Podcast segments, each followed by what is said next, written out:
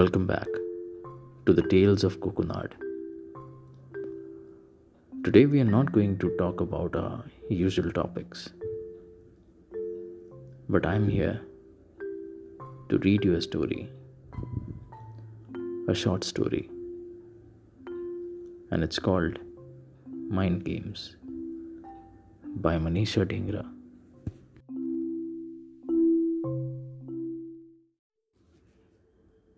The whimpers were getting louder and louder.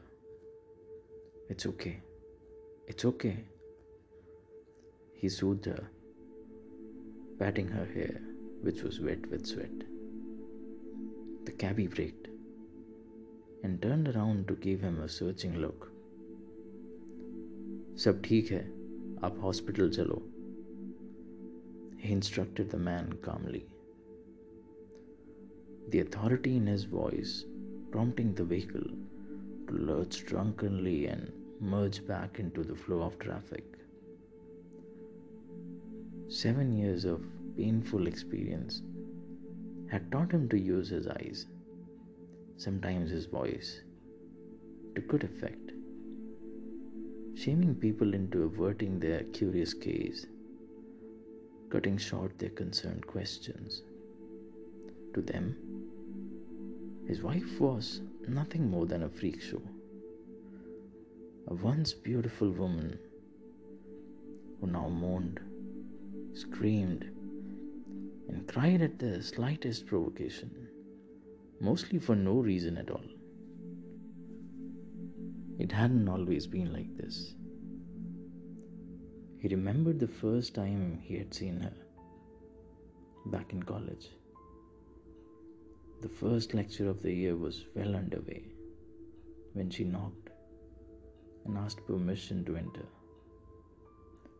He looked her up and down, a behenji in a silver kameez, trying to become invisible in a class full of spaghetti tops and neon bra straps.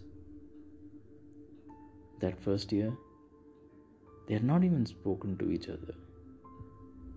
At most, they had exchanged smiles if they happened to pass each other in the corridor. Within a few weeks, he had earned his reputation as the class Casanova, putting to good use his years of expertise with neon bras and short denim skirts.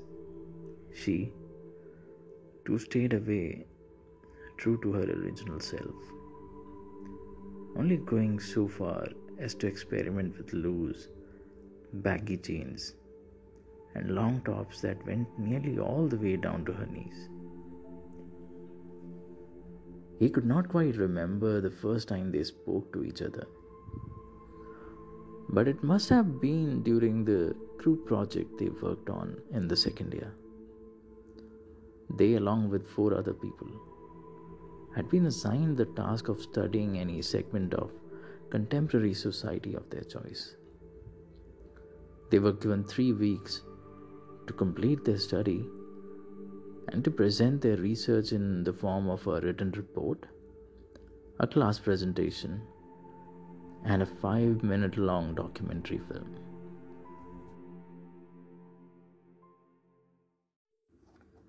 We can't study prostitutes, he recalled the vehemence with which she dismissed the idea put forth by one of the other girls in the group. Okay, how about gays, lesbians, or sexual minorities? He had asked, enjoying the color that rose into her cheeks as she refused to entertain that idea as well.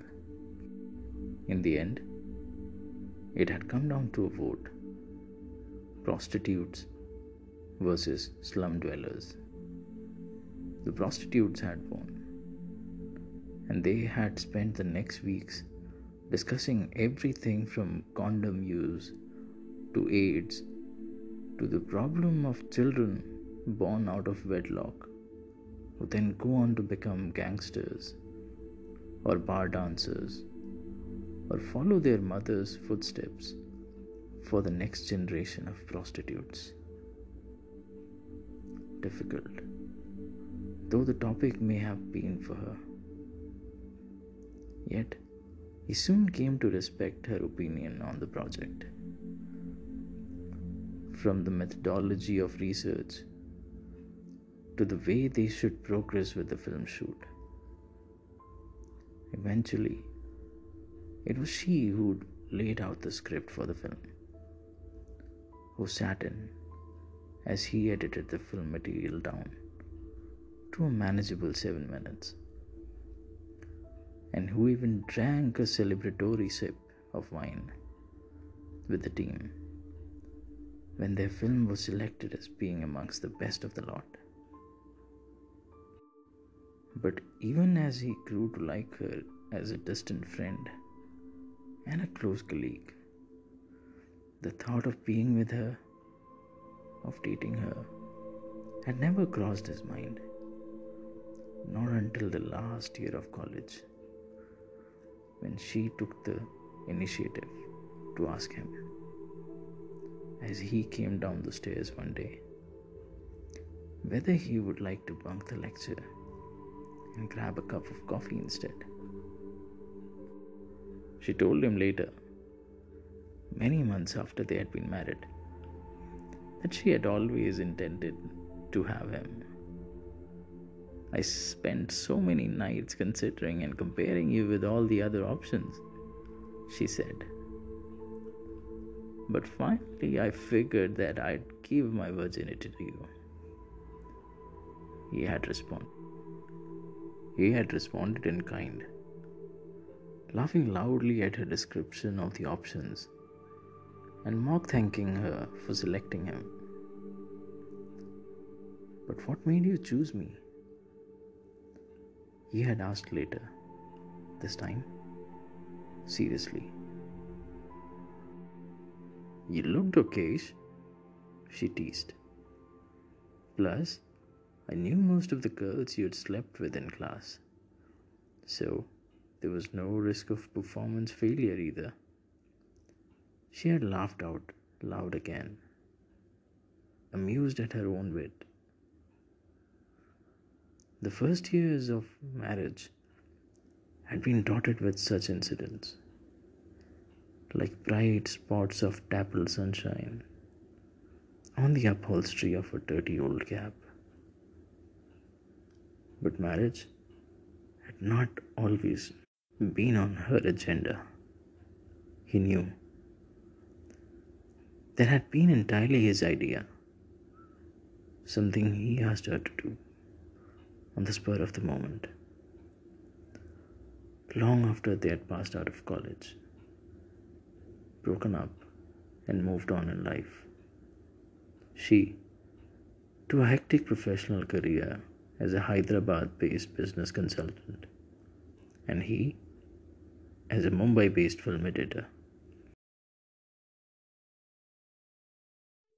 That day, that minute, when he bumped into her at the mall, would always be etched in his memory.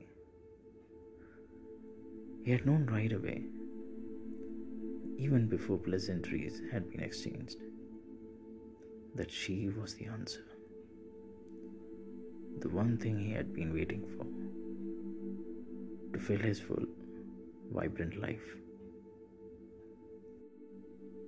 As he thought of the many years since that moment, he was somewhat surprised to discover that he could not remember how and when she said yes. He wondered if that was of any consequence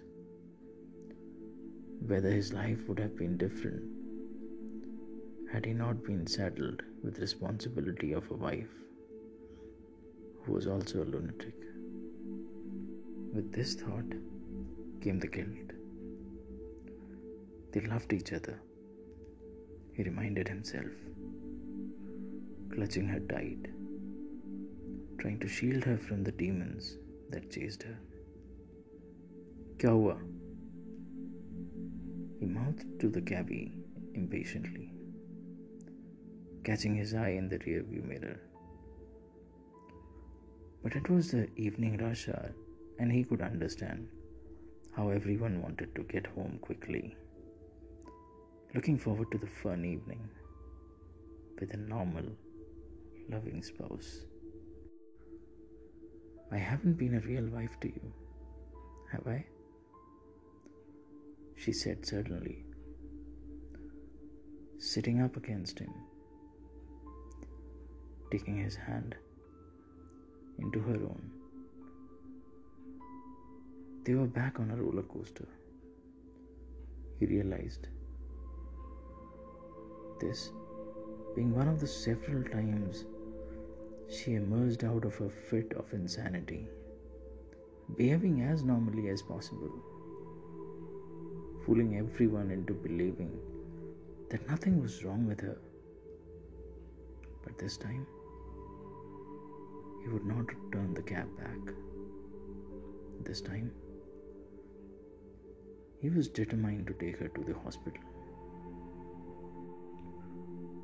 He wondered why he hasn't done this before. Why he had waited seven years to take her to a doctor, a psychiatrist to be precise. After all, he had known about her problem for almost as long as they'd been married. It was he had suggested she take a break from her job when the madness had become uncontrollable. When she started losing control at any time, in any place. As in that song, Iris.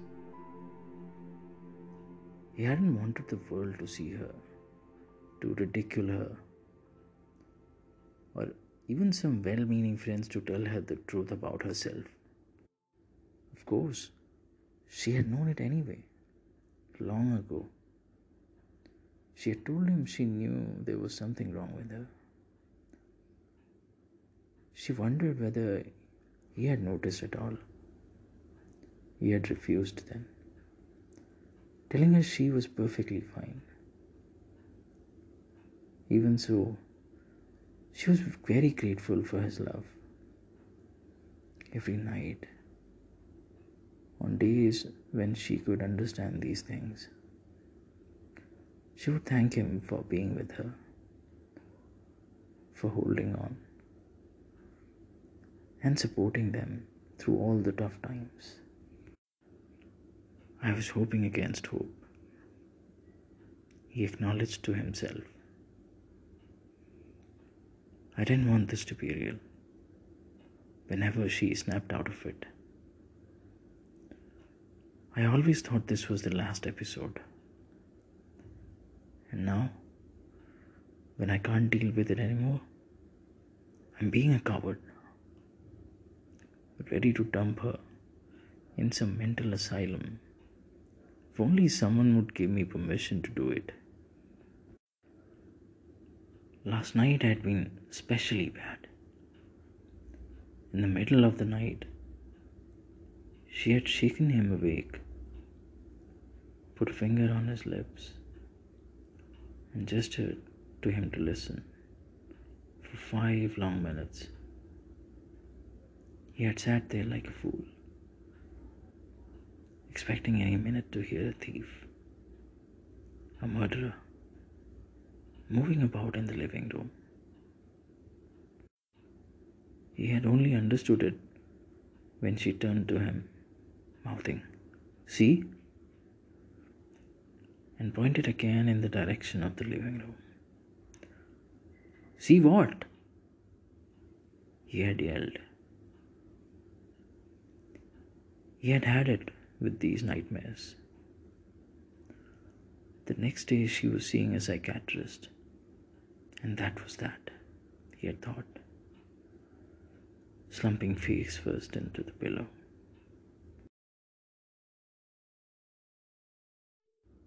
So there they were, stuck in a cab in the middle of an ocean of honking cars. It took another hour before they made it to the hospital at last. He had called ahead, but they were 45 minutes late for the appointment. Meanwhile, he filled out the form handed to him, medical background. It said on top. What are you doing? Why are we here? His wife asked. He did not answer, only indicated her to be quiet. Dr. Iyer has warned him not to tell her anything, not to let her panic before he had a chance to examine her. Such a long form it was. Her medical history, family background, attitude towards life, their relationship. He was patient with it all. The doctor will see you now, said the pleasant faced assistant. They let themselves be led in and settled on the edge of the couch. Doctor, my wife has been having these wild dreams, uh, nightmares, fits. He began, putting his arm around her shoulders, even as she looked away from him. Hurt at his betrayal of the secret. Your what?